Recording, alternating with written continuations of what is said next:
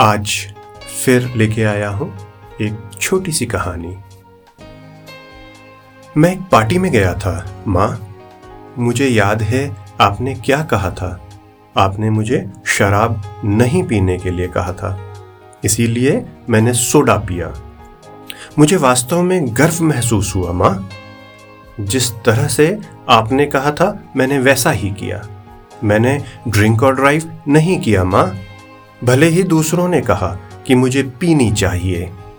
मुझे पता है कि मैंने सही काम किया है, माँ। मुझे पता है कि आप हमेशा सही हो। अब पार्टी लगभग खत्म हो रही है, माँ। हर कोई अपनी गाड़ी से वापस जाता दिख रहा है। जब मैंने अपनी कार में प्रवेश किया, माँ, मुझे पता था कि मैं घर मैं घर सुरक्षित पहुँच जाऊँगा। आपने मुझे जिस तरीके से पाला पोसा है, यही वजह है कि मैं इतना जिम्मेदार और प्यारा हूँ। मैं भी वहाँ से ड्राइव करके सड़क पर निकल आया हूँ। लेकिन जैसे ही मैं सड़क पर पहुँचा, दूसरी कार ने मुझे नहीं देखा और मुझे ज़ोर से टक्कर मार दी, माँ। जब मैं फुटपाथ पे पड़ा था, माँ, मैंने पुलिस वालों को यह कहते सुना, दूसरा लड़का नशे में है, माँ।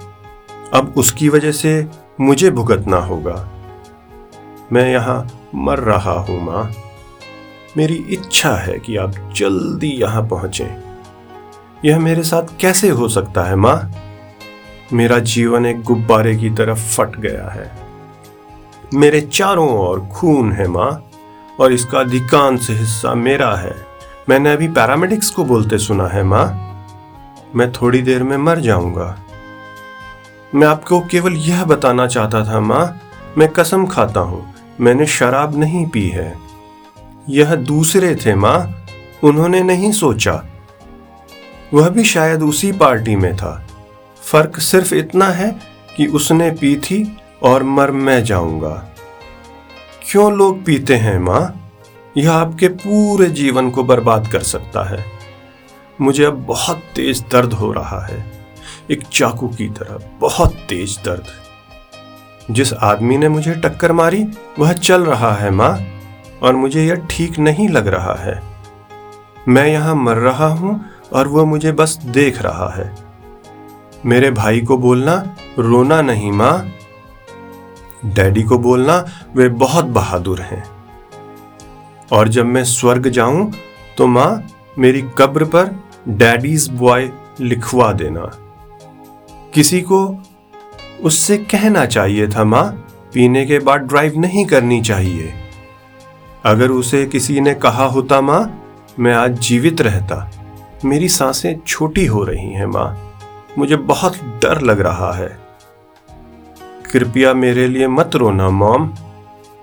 जब भी मुझे आपकी ज़रूरत थी, आप हमेशा वहाँ थे। मेरा एक आखिरी सवाल है, माँ। इससे पहले कि मैं अलविदा कहूँ। क्योंकि मैंने ड्रिंक और ड्राइव नहीं किया, इसीलिए मैं मरने वाला हूँ। यह अंत है माँ। काश मैं तुम्हारी आँखों में देख सकता। ये अंतिम शब्द कहने के लिए माँ, मैं तुमसे बहुत प्यार करता हूँ। बहुत प्यार करता हूँ। अलविदा माँ। जीवन में प्रत्येक अवसर दो बार मिल सकते हैं, परंतु जीने का दूसरा अवसर नहीं मिलता। इसीलिए जीवन को भरपूर जिए, सपने देखें, उन्हें पूरा करें, जीवन से प्यार करें। तो कैसी लगी ये छोटी सी कहानी? जी सेज स्टोरी की तरफ़ से आपके लिए। यदि आप भी कोई ऐसी छोटी सी कहानी मेरे साथ शेयर करना चाहते हैं तो G says story at the rate G mail dot com पर मेल कर सकते हैं। Thank you